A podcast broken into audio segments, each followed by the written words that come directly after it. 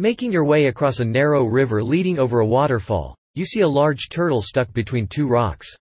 The rushing current is pulling stones and logs toward it and it's only a hatter of time before an object knocks it over the waterfall. You feel that something should be done to rescue it, but the current is strong it's a long way down the waterfall.